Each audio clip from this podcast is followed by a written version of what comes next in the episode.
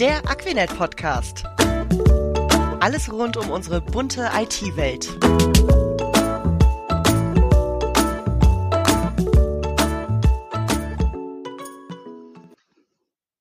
Hallo und herzlich willkommen zu unserem Aquinet Podcast, die bunte IT-Welt.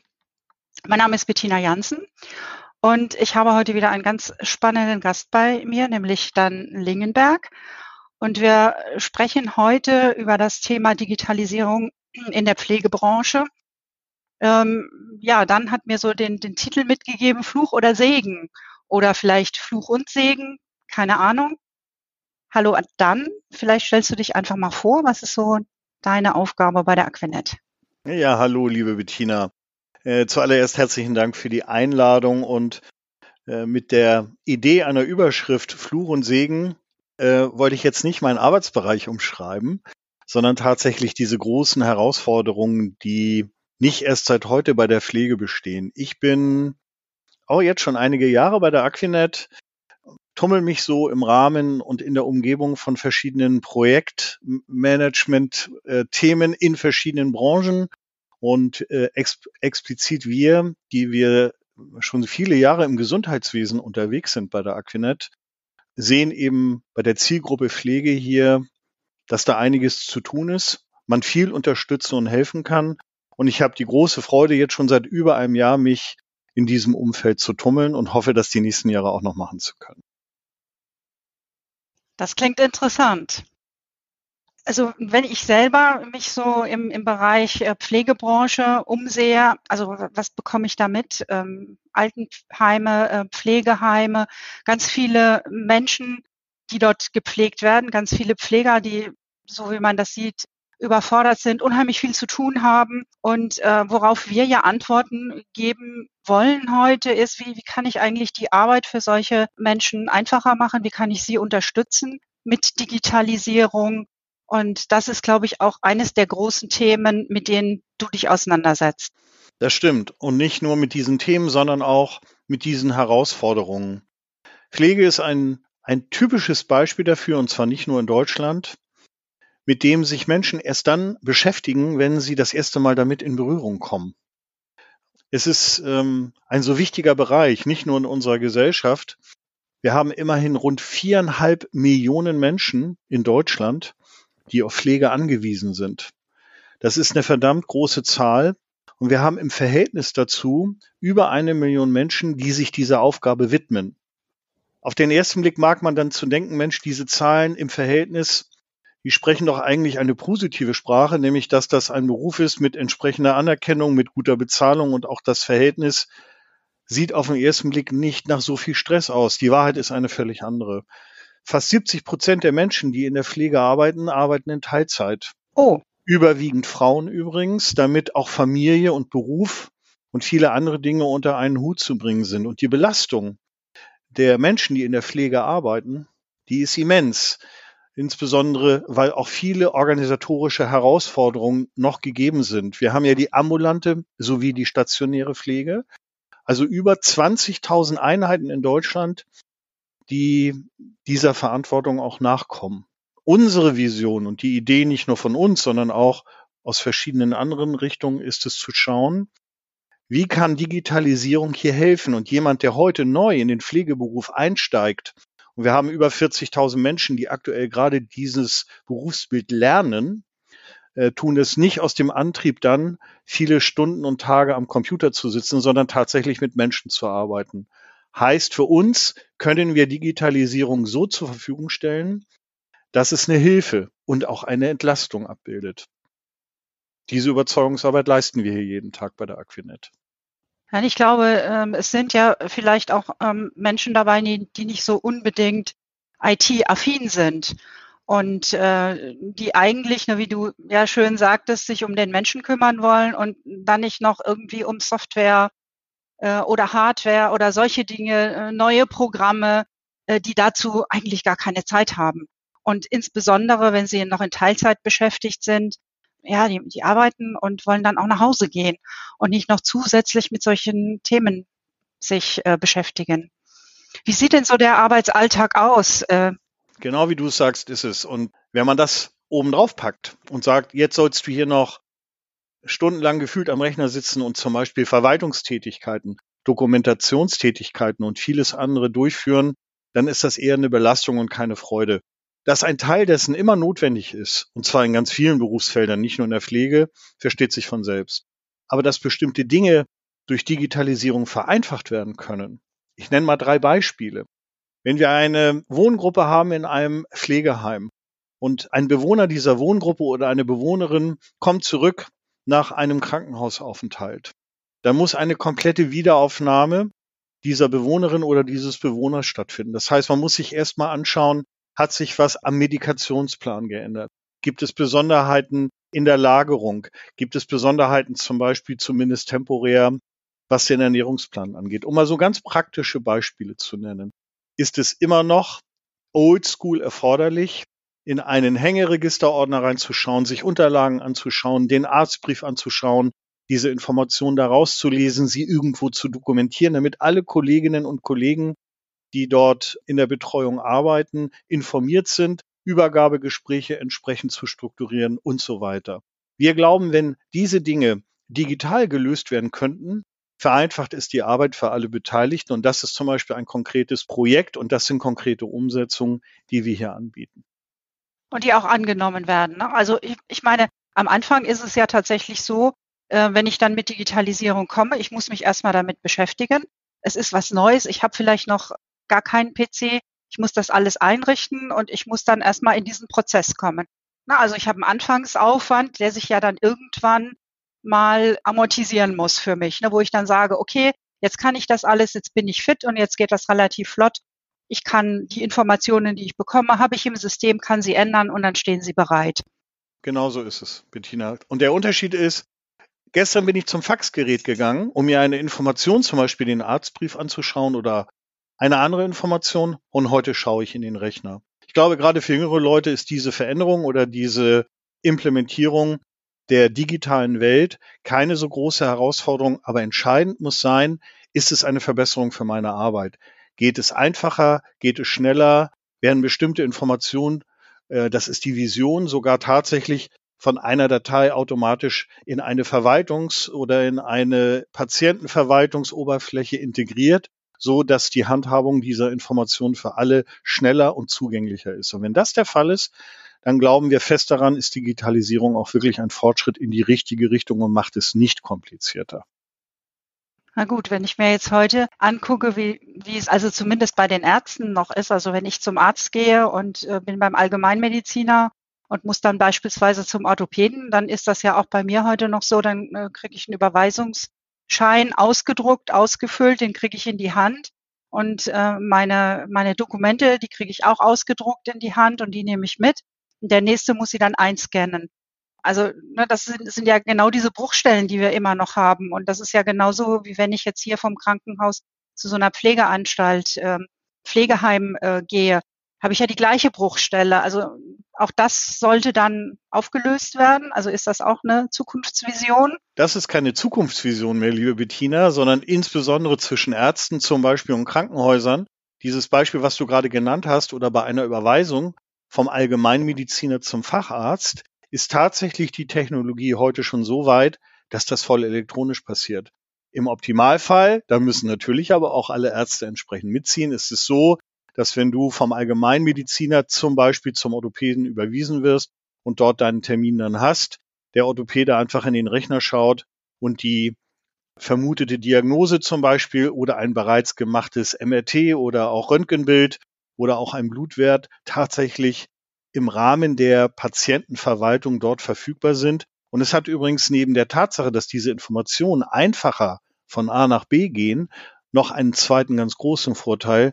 Die Anzahl der unnötigen Untersuchungen, die erneut gemacht werden müssen, weil die Ergebnisse der alten Untersuchung gar nicht vorliegen, die entfallen natürlich ein Stück weit. Und das ist ein großer Vorteil. Es belastet den Patienten und die Patientin weniger und auch den Kostenapparat. Ich möchte jetzt nochmal zurückkommen auf dein Beispiel. Du hattest am Anfang gesagt, ja, ein, ein Beispiel ist beispielsweise, sind diese Wohngruppen. Hattest gesagt, du hättest drei Beispiele. Die anderen zwei möchte ich natürlich auch noch ganz gerne hören. Gerne. Also das sind ja, das sind ja echte Projekte, von denen du jetzt erzählst. Ne? Das ist ja nichts Hypothetisches, sondern das ist das, wo es schon funktioniert. Der Alltag. Mhm. Genau. Also der Alltag tatsächlich in der, in der gefühlten neuen Welt, der digitalen Welt, auch in der Pflege. Und das ist im Grunde die große Vision dessen, was ja bereits 2001 das erste Mal ausgerufen worden ist, nämlich dieses evolutionäre ähm, Digitalisieren im Gesundheitswesen, was dazu führen soll, dass weniger schlimme Dinge passieren. Der Auslöser dieser gesamten Bewegung in 2001 war nämlich etwas extrem Unerfreuliches, nämlich das fehlende Dokumentieren von verschriebenen Medikamenten, die bei einem Medikament damals zu über 50 Todesfällen geführt haben, weil der eine Arzt nicht gewusst hat, was der andere Arzt macht. Und man gesagt hat, wir müssen das irgendwo mal so hinterlegen, dass wenn ein Patient irgendwo hinkommt und auch vergisst zu sagen, dass er ein Medikament einnimmt, in einem sogenannten Medikationsplan, das am besten automatisch auf der Krankenkassenkarte, die wir alle kennen, automatisch hinterlegt werden kann. Und aus diesem, aus dieser sehr negativen Erfahrung, aus dieser Katastrophe, die 2001 passiert ist, hat sich daraus dann entwickelt, dass die sogenannte elektronische Gesundheitskarte mit diesem Chip, den wir alle kennen, in der Krankenkassenkarte, die ja jeder hat, entsprechend solche Informationen auch hinterlegt werden können. Und dann hat man nichts anderes getan, als diesen Faden aufzunehmen und weiter zu überlegen, dass es ja Sinn machen würde, wenn auf der Karte auch gleich alle Stamminformationen, also Adresse und Name und so weiter der Person hinterlegt sind, damit das, was wir heute alle als Selbstverständlichkeit nehmen, nämlich ich gehe zum Arzt, und die Karte wird dort in ein Kartenlesegerät eingesteckt und alle relevanten Stammdaten, aber eben auch die Medikation sollten und müssen heute auf dieser Karte hinterlegt sein. Warum ist das auch in der Pflege wichtig? Weil das Einlesen so einer Karte, wenn zum Beispiel jemand nach einem Arztbesuch oder Krankenhausaufenthalt einen veränderten Medikationsplan hat, das auf der Karte hinterlegt wird und so die Pflegeeinrichtung durch das Einlesen der Karte sofort sieht, hier gibt es in der Medikation eine entsprechende Veränderung, an die man dann das Herausgeben der Medikamente tagtäglich anpassen kann. Das ist ja schon eine, eine, coole Sache, wenn ich da wirklich den Überblick habe. Aber wie ich verstanden habe, ist das ja noch nicht ähm, in, in allen Pflegeheimen der Fall. Ne? Wir stehen da relativ am Anfang. Also wie, wie offen sind denn die Einrichtungen gegenüber solchen Änderungen? Wir stehen ganz am Anfang. Die Arbeit, die wir hier gerade machen, ich und äh, wir in unserem Team, ist tatsächlich Aufklärung. Wir informieren über diese Veränderungen. Ich glaube, dass wir alle wissen, wir sind jetzt äh, im Frühling 22 und ich glaube, dass wir alle mitbekommen haben, welche enormen Belastungen und Herausforderungen Pflege gerade in den letzten zwei Jahren ausgesetzt war und nach dem, was ich jeden Tag höre, auch immer noch sind wie schrecklich die vielen Todesfälle aus der ersten und auch zweiten Corona-Welle innerhalb der Pflegeeinrichtungen, wie stark die Überlastung der Mitarbeiterinnen und Mitarbeiter ist. Außer das berühmte Klatschen auf dem Balkon ist viel zu wenig passiert für Pflege. Und in solchen Zeiten dann mit solchen Veränderungen zu kommen und auch mit solchen Entwicklungen ist natürlich schwierig. Wann ist der richtige Zeitpunkt auch über Systeme nachzudenken, über Erleichterungen im Arbeitsprozess?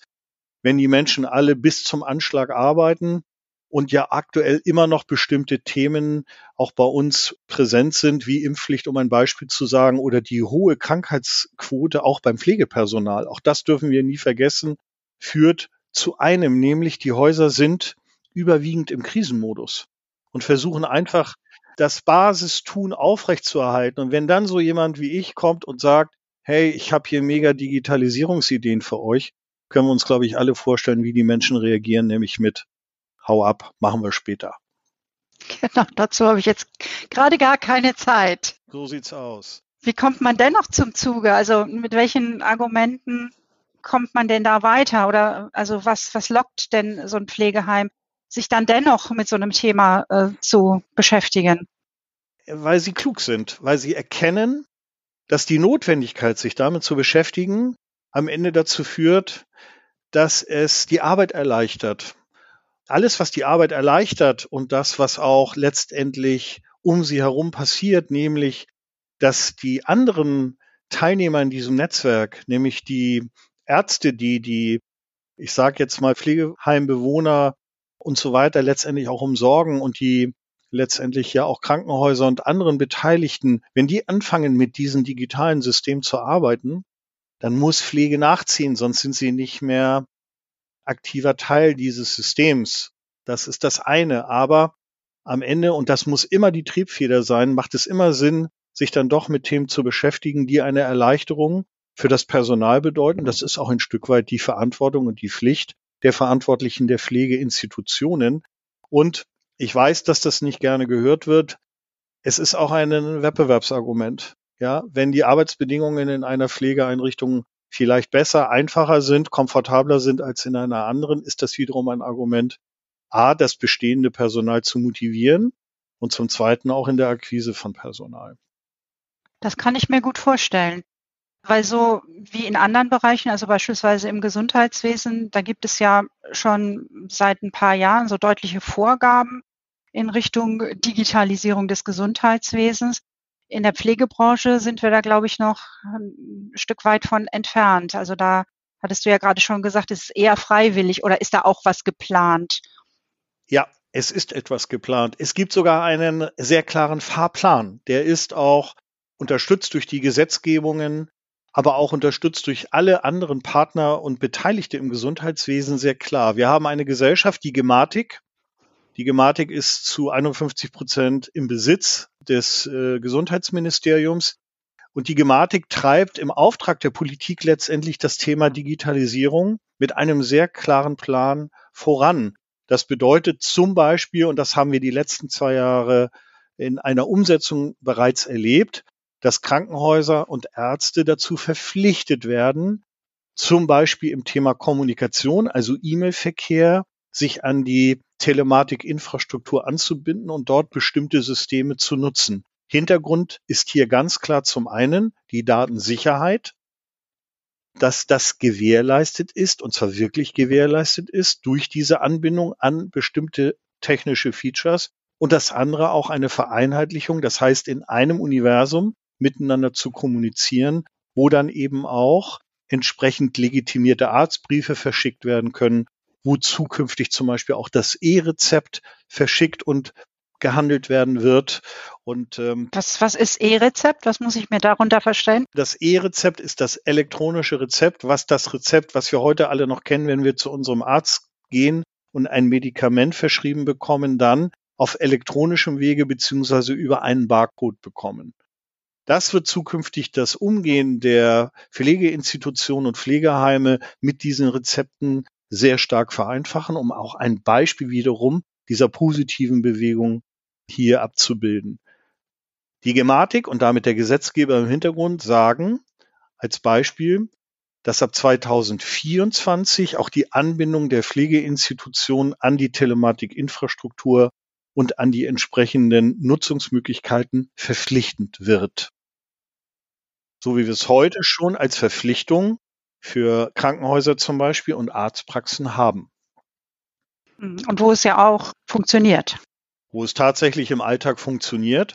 Und natürlich ist es auch so, wenn es zum Beispiel eine gesetzliche Verfügung der Pflegeschwerpunkt äh, gibt in den einzelnen Bundesländern, dass ab 23 dort dann nur noch über diese Telematikinfrastruktur kommuniziert werden darf, wäre es natürlich schlecht für eine Pflegeeinrichtung dann nicht Bestandteil dieser dieser Peripherie zu sein, weil dann die Stützpunktberatungsstellen an die Pflegeheime entsprechende Kommunikation gar nicht mehr aufrechterhalten können. Was bedeutet das denn für mich ganz konkret als äh, Pflegeeinrichtung? Was muss ich denn tun, wenn ich ähm, mich an diese Telematikinfrastruktur anschließen müsste? Also das ist Gott sei Dank total einfach. Der erste und einfachste Schritt ist einfach, entweder mir eine E-Mail zu schreiben oder mich anzurufen, damit wir auf genau den Bedarf dieser entsprechenden Pflegeeinrichtungen gemeinsam überlegen, welche Umsetzung hier am besten funktioniert. Technisch gesehen sind zwei Dinge Voraussetzungen. Die Pflegeeinrichtung braucht einen Internetanschluss. Das ist Gott sei Dank in der Regel gegeben. Durch den gegebenen Internetanschluss braucht man dann einen Anschluss an die Telematikinfrastruktur. Das ist etwas, was wir über unser Rechenzentrum komplett abdecken können. Das heißt, die Pflegeeinrichtung unterschreibt einen Vertrag, muss eine Karte bestellen bei der Bundesdruckerei, die sie legitimiert als Pflegeeinrichtung und uns diese Karte zur Verfügung stellen.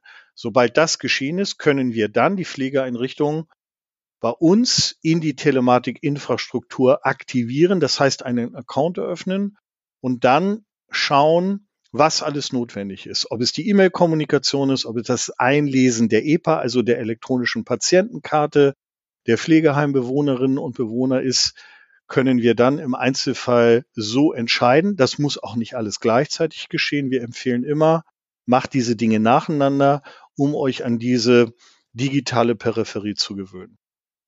Aber ich könnte es im Prinzip auch selber machen, wenn ich wollte. Oder ähm, würdest du mir davon abraten? Du kannst es rein rechtlich nicht. Du brauchst einen sogenannten zertifizierten, von der Gematik zertifizierten Partner. Diese E-Mail-Adressen zum Beispiel werden von entsprechenden Dienstleistern, so wie wir es sind, da gibt es auch andere, entsprechend zur Verfügung gestellt. Und dieses Paralleluniversum der sicheren Kommunikation und der sicheren IT-Anbindung kann auch nur von durch die Gematik zertifizierte IT-Unternehmen gewährleistet werden. Und dadurch ist quasi auch die Sicherheit der Daten gewährleistet. Das ist so das Key, Key-Thema, mit dem wir uns hier beschäftigen. Ja. Wie geht es denn weiter? Also wenn, wenn du jetzt mal so in die Zukunft blickst, so ein, zwei Jahre, was wird, wird sich da getan haben? Wie wird so eine voll digitalisierte Pflegeeinrichtung aussehen können?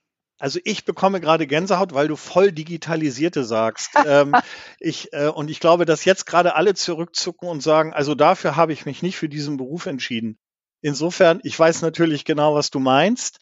Es wird in der Pflege genauso sein wie in allen anderen bisherigen Branchen, wo diese Telematikinfrastruktur Einzug genommen hat. Man ist am Anfang skeptisch. Man ist skeptisch aus zwei Gründen. Der eine Grund ist, es ist natürlich schon eine Veränderung und es fühlt sich als Verpflichtung an, was es ein Stück weit auch ist. Und Veränderung ist ja nicht immer jedermanns Sache und ähm, sich der zuzuwenden und gefühlt da unnötig Zeit zu investieren und Energie ist immer eine Herausforderung. Wovon wir fest überzeugt sind, und das haben wir, wir begleiten ja dieses Thema nun auch schon bei einer ganzen Menge Krankenhäuser und Arztpraxen. Also wir haben über 20.000 E-Mail-Domains zum Beispiel bei uns unserer Verwaltung und über 200 Krankenhäuser mit dieser Technologie ausgestattet und haben eine ganze Menge Erfahrung von, wie kriegen wir es erfolgreich bei euch im Haus umgesetzt, was eine ganz entscheidende Komponente ist. Und merken dann hinterher, dass die Leute sagen, ah, okay, es ist doch gar nicht so schlimm, wie wir befürchtet haben, als erste Reaktion und als zweite, bestimmte Dinge laufen jetzt hier deutlich einfacher als vorher. Die Pflegeeinrichtung kann einfach das Faxgerät wegstellen. Die Pflegeeinrichtung kann bestimmte Informationen innerhalb des Hauses sehr viel besser verwalten und auch kommunizieren.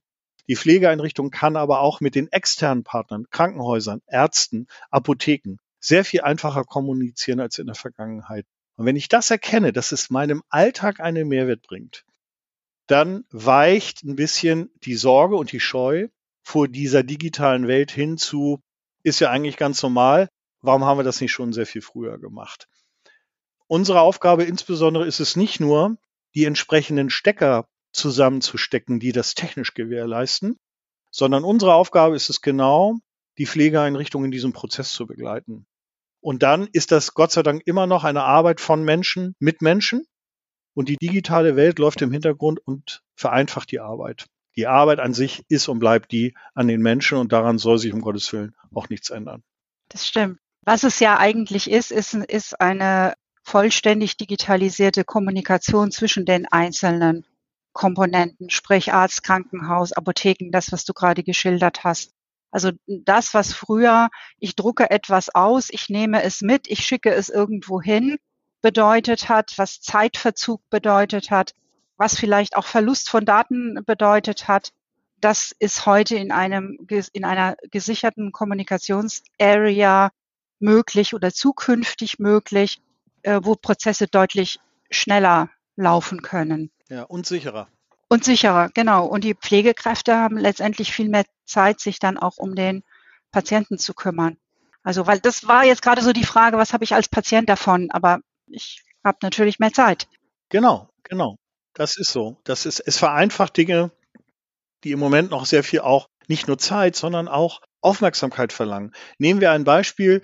Ein Patient, eine Patientin fällt hin in der, in der Pflegeeinrichtung oder es passiert irgendetwas, also eine medizinische Komplikation.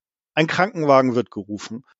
der Bewohner, der Patient wird abgeholt und, und wird ins Krankenhaus gebracht. Das ist in der Regel hektisch und muss vielleicht auch schnell gehen. So, und das Pflegepersonal kann dem, bei dem RTW schnell die Karte mitgeben und es ist gewährleistet zu sehen, sofort, weil es auf der Karte hinterlegt ist, welche Medikation ist jetzt hier bei diesem Patienten aktuell gegeben.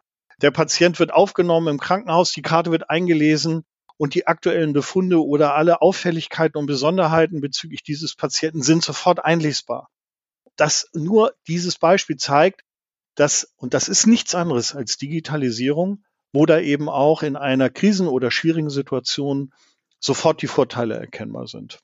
Das heißt also, der, der Rettungsdienst hat auch irgendwie ein mobiles Device dabei, wo er diese Karte einlesen kann. Das könnte er dann in dem Fall auf dem Wagen, zumindest was diese Erstinformationen da sind, um diesen Vorteil sofort zu nutzen. Die Telematikinfrastruktur hat noch weitere ganz tolle Features im Vorlauf. Auch die werden bereits jetzt in 22 und dann in 23 ausgerollt. Das ist nämlich ein sogenannter Messenger-Dienst.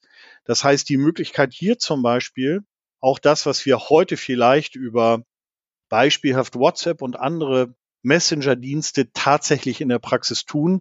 Und damit spreche ich explizit zum Beispiel auch die mobilen Pflegedienste an und nicht die stationären, wird dann zukünftig hier auch eine gesicherte, also was den Datenschutz angeht und auch die Möglichkeit, bestimmte Dokumente ranzuhängen, hier zukünftig im Rahmen dieser geschützten Telematikinfrastruktur zur Verfügung stellen. Und da ist insbesondere in der ambulanten Pflege natürlich eine immense Nachfrage. Wir wissen heute alle, wie man sich aktuell behilft, weil Kommunikation da ist extrem wichtig und kann nicht immer über E-Mail, über das Notebook oder, oder, oder ablaufen tagtäglich, sondern muss eben schlank und schnell funktionieren.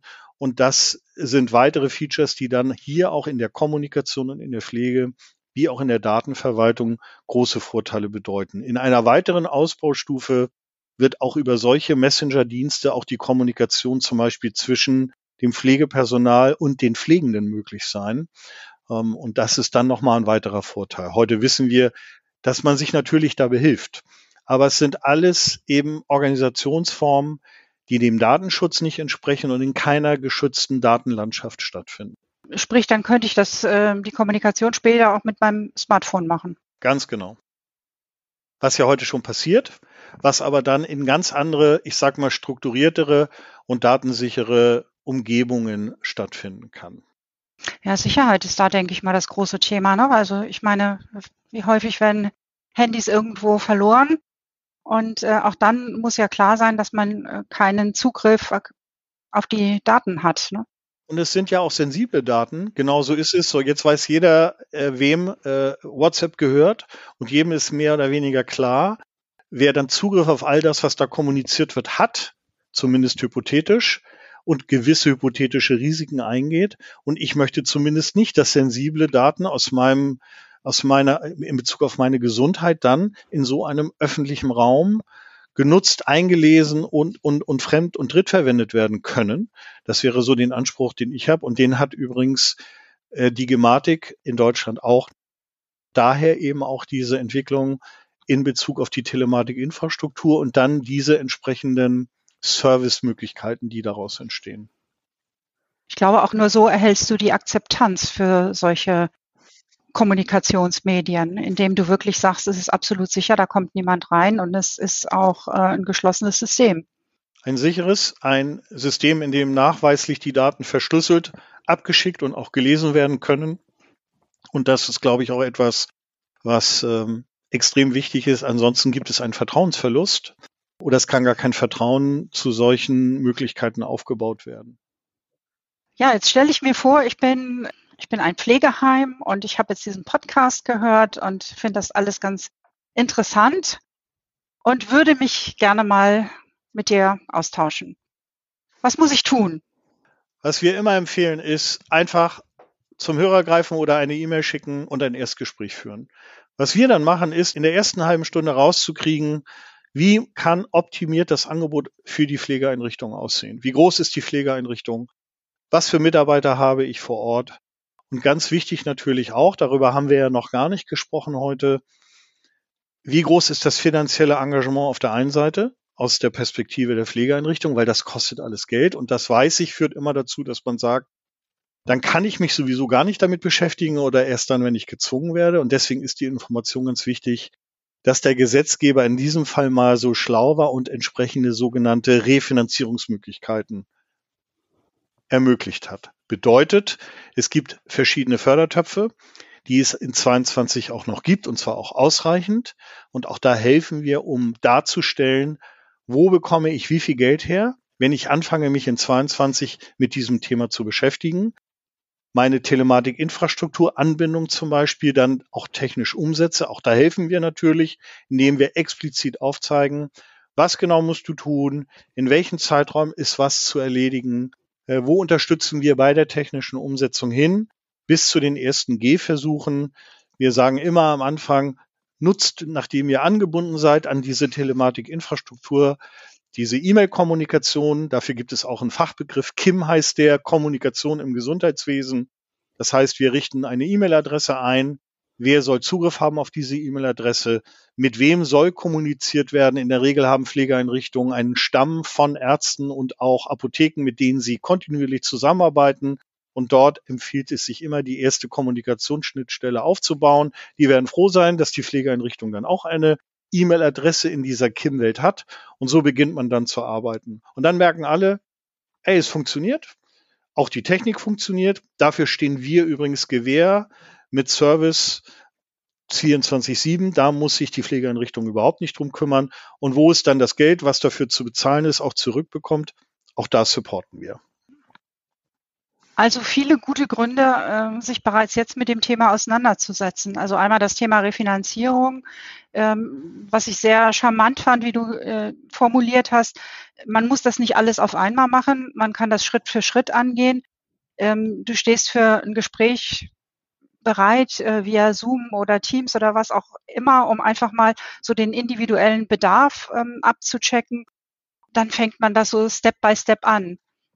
Und äh, das finde ich ist eine super Vorgehensweise. Ja, gibt es noch was aus deiner Sicht, wo du sagst, das würde ich gerne jetzt noch mal loswerden? Ich fand das alles waren wahnsinnig viele Informationen, ja. war total interessant und ich glaube, jeder, der mal in einer Pflegeeinrichtung war, sei es, äh, dass er selber vielleicht eine alte Mutter oder einen alten Vater dort hat und weiß, wie das dort läuft, der die Bilder im Fernsehen gesehen hat, der weiß, wie die Situation äh, da ist und äh, dort den Einrichtungen zu helfen, das ist äh, wunderbar. Ich denke auch, das stimmt. Also ich habe genau die gleiche Erfahrung auch, auch gemacht wie du. Ähm, in meiner Wahrnehmung, ich glaube, und das glaube ich, ist auch eine Leitlinie, die wir, ich mache das ja nicht alleine, wir sind, wir sind da ein Mega-Team, wo wir immer äh, wieder die Erfahrung machen. Und das sehen wir auch als wichtige Aufgabe von unserer Seite, nämlich, ihr braucht da keine Angst vor zu haben, ganz im Gegenteil. Das ist etwas, eine Bewegung, diese Digitalisierung mit der Telematikinfrastruktur, die ist gut zu Ende gedacht von dem, der sie sich überlegt hat. Und der, die Erleichterung der tagtäglichen Arbeit, das ist das, was an oberster Stelle steht. Um die Technik, wie funktioniert das? Wer muss worauf achten? Sind Uploads notwendig? Ist ein, ist, ist eine technische Peripherie hier relevant? Das sind alles Dinge, um die kümmern wir uns. Weil wir glauben, Pflege soll Pflege machen. Und wenn es hier Tools gibt, die die Arbeit erleichtern, dann äh, stellt man die zur Verfügung. Die Technik machen wir und die Pflege macht ihr und so kommen wir da gut klar. Ein sehr schönes Schlusswort. Vielen Dank, lieber Dan. Ja, ihr seid ein tolles Team, das kann ich nur bestätigen. Und äh, ich kann meine Zuhörer nur motivieren. Meldet euch bei, bei Dan. Der Link, seine E-Mail-Adresse findet ihr auch in dem Podcast. Und ich sage für heute auf Wiedersehen, auf Wiederhören. Es hat mir mal wieder Spaß gemacht. Wünsche ich auch allen alles Gute und ja, vielleicht ja bis bald. Tschüss. Genau. Tschüss.